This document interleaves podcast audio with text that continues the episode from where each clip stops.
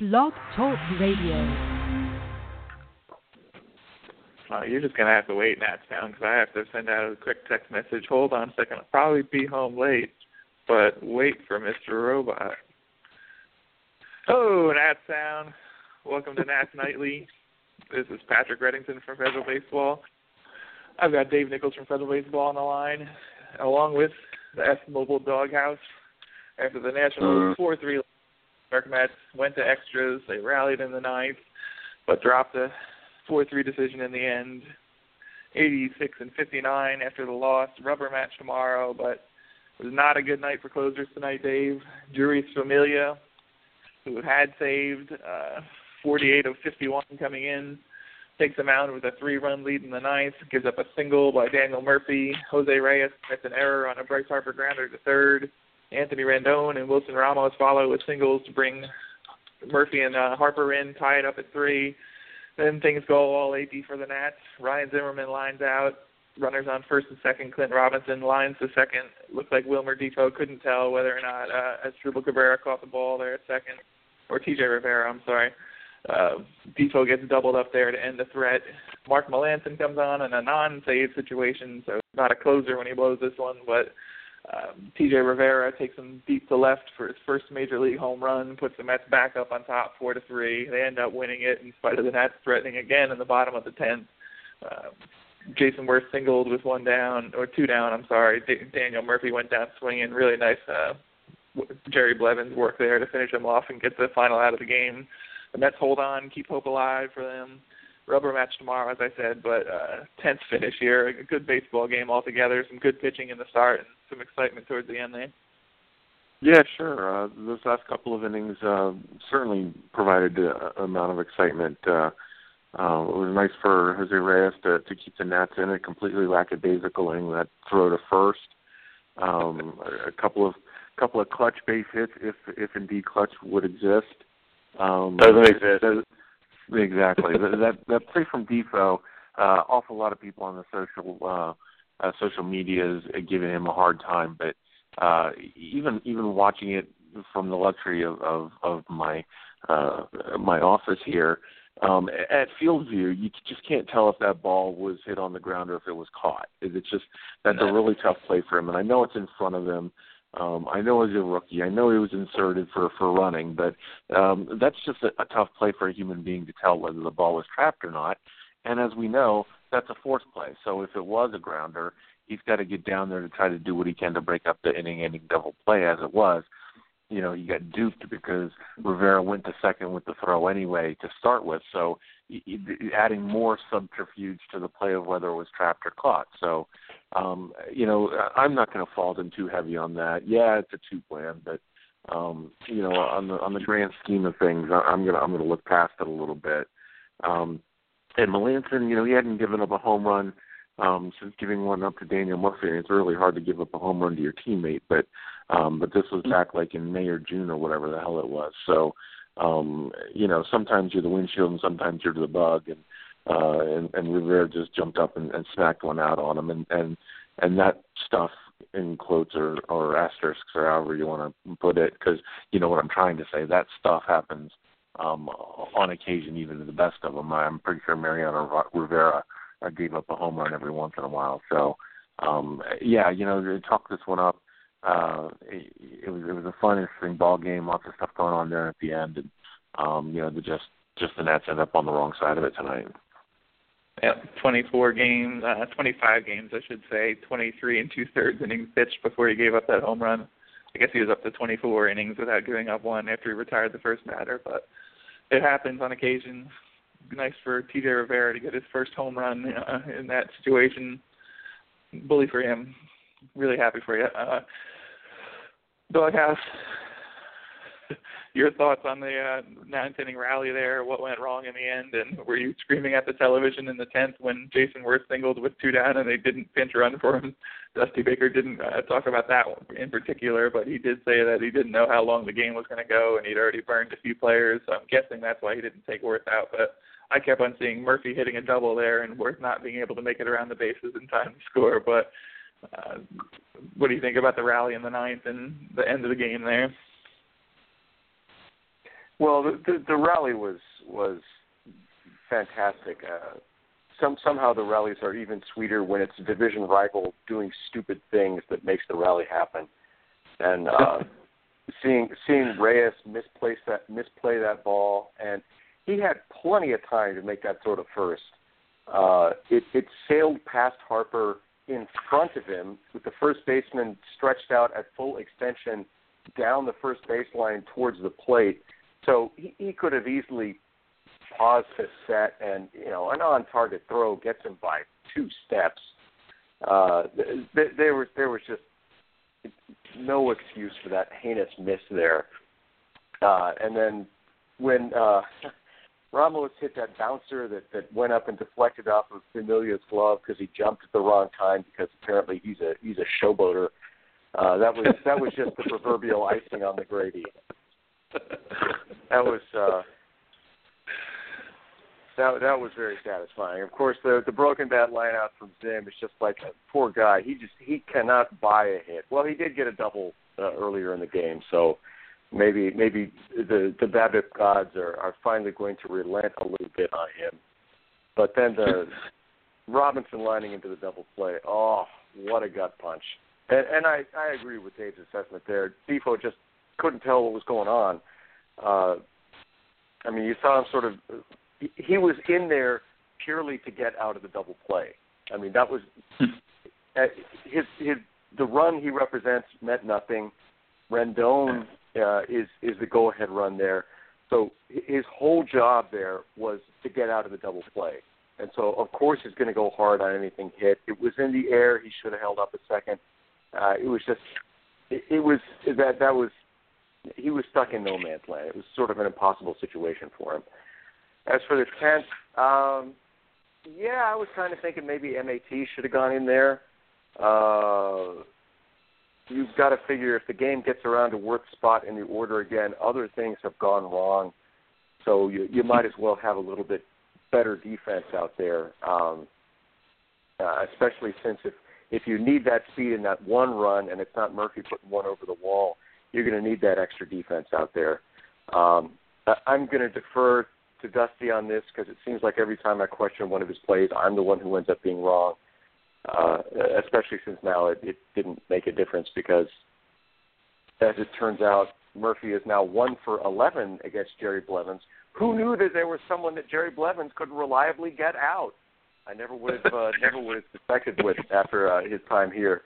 But you know, as as they say in in Soviet Natstown, uh, burger eats you. So what can you do? uh, according to Washington Post writer Chelsea Janes, Difo said he thought the ball was going to short Harper Vera, which is why he went so far off first. When you watched him, he actually took a step back towards first and then towards second. Just got himself completely hung up there. It's hard to blame him. Dusty Baker said the same thing as you, Dog. So that run didn't mean nothing. It didn't mean anything. He might have said nothing, but uh, he's a baseball not manager. A great... Of course, he said nothing. Dave, we were joking before the show about embracing AJ Cole as the Nationals' fourth starter going into the postseason. I don't know how serious we were about that. Uh, six innings pitched, three hits, one earned run versus the Mets in Citi Field last time out. Earned his first major league win. Uh, five hits, four walks, eight Ks, and a loss to the Phillies the last time out before tonight. Facing the Mets again, uh, his off-speed stuff was really effective early. Two big Ks on Yoenis Cespedes had him looking bad there uh, leadoff double in the third, scored two outs later on a single by T.J. Rivera, who was just a thorn in the side, the proverbial thorn in the side all night. Uh, six Ks in four innings. Uh, Cespedes, singled and scored on a Granderson triple in the fifth, two to one. Sac fly brought Grandy in, three to one. That's all he gave up in terms of runs. Nine hits, two walks, six Ks on the night and five innings. Uh, pitch count was kind of high though. Uh, where is he? I have to scan through so many names these days. 96 pitches in five innings, so he was out of there kind of early. But uh, Dusty Baker said he kept him in the game. That's really all he commented on Cole after the game because there's so much going on. But a, a serviceable outing by Cole. No, that's the point. It wasn't pretty. It wasn't particularly effective. It certainly wasn't pitch effective, but he kept him in the game. You know, he gave up three runs, and quite honestly, Granderson's ground ball doesn't go through Ryan Zimmerman at first base, he doesn't give up that money. I mean, that triple should have been a, a double play. You know, Yeah. Zimmerman, sh- you know, he, he kind of ate him up there.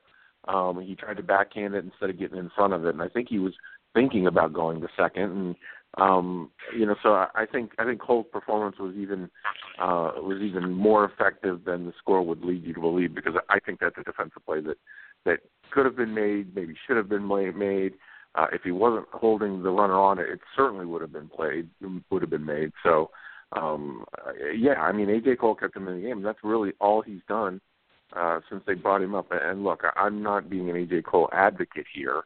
Um, uh, you know, I was I was pretty rough on him early on this season in his minor league uh, deal because he wasn't very good. Uh, but he has resurrected his season. He's come up here and been effective every time. I shouldn't say effective. He's been useful every time the Nats have given him the ball. And and, and honestly, you know, as, for the number of times that you're going to need a fourth starter um, in in your play, in the playoff in a playoff series, he he's done just as, as good a job as any. Uh, we talked about it the other night. Reynaldo Lopez has been has had more spectacular appearances, but he's also completely flamed out several times. What you don't want to do is go out there and, and, and have a guy flame out an inning in two thirds or two and a third or whatever, and then have to completely construct a game out of your bullpen. So I think of of the Nats now four candidates for that job, being Cole, Lopez, uh, Lucas Giolito, and now hey Matt Latos throws his hat into the ring if he can get healthy.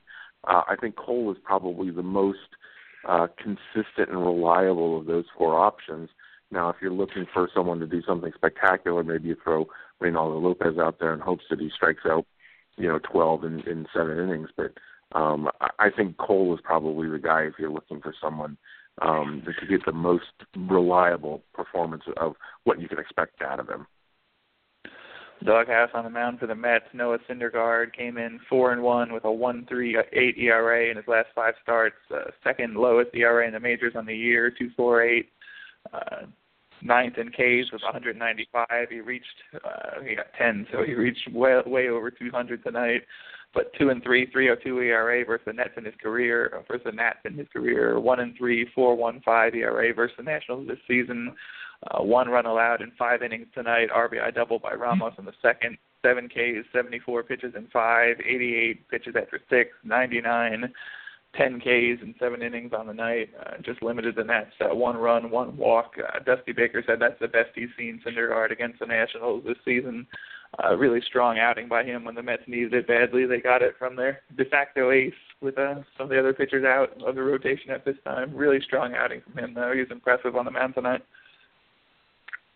Yeah, and I, I just want to tell you up front that in, in honor of former Nats color commentator and Hall of Famer Don Sutton, I'm going to call him Snyder Grad. So Snyder Grad had a great out- outing tonight. I mean, he's a good pitcher. He, he's got that huge fastball. All his pitches are hot. You know, a, a slider at 95 is just unfair. You know, that's that's like you put the cheat code into your baseball video game to get that sort of pitch in there.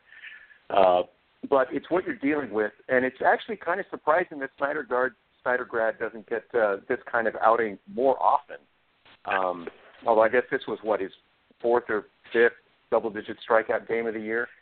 So uh, he's a good pitcher. He was on tonight, and uh, the, the Nats were fortunate to scatter four hits against him and combine one of those with uh, with a walk and and get a run out of it.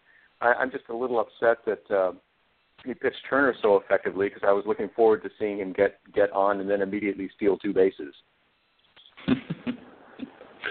Dave, you talked about Zimmerman briefly, and I agree with your assessment. The way he backhanded that one, uh, it looked like he was going to uh, throw to second, try for the play there, but didn't get it. Gives up a triple instead.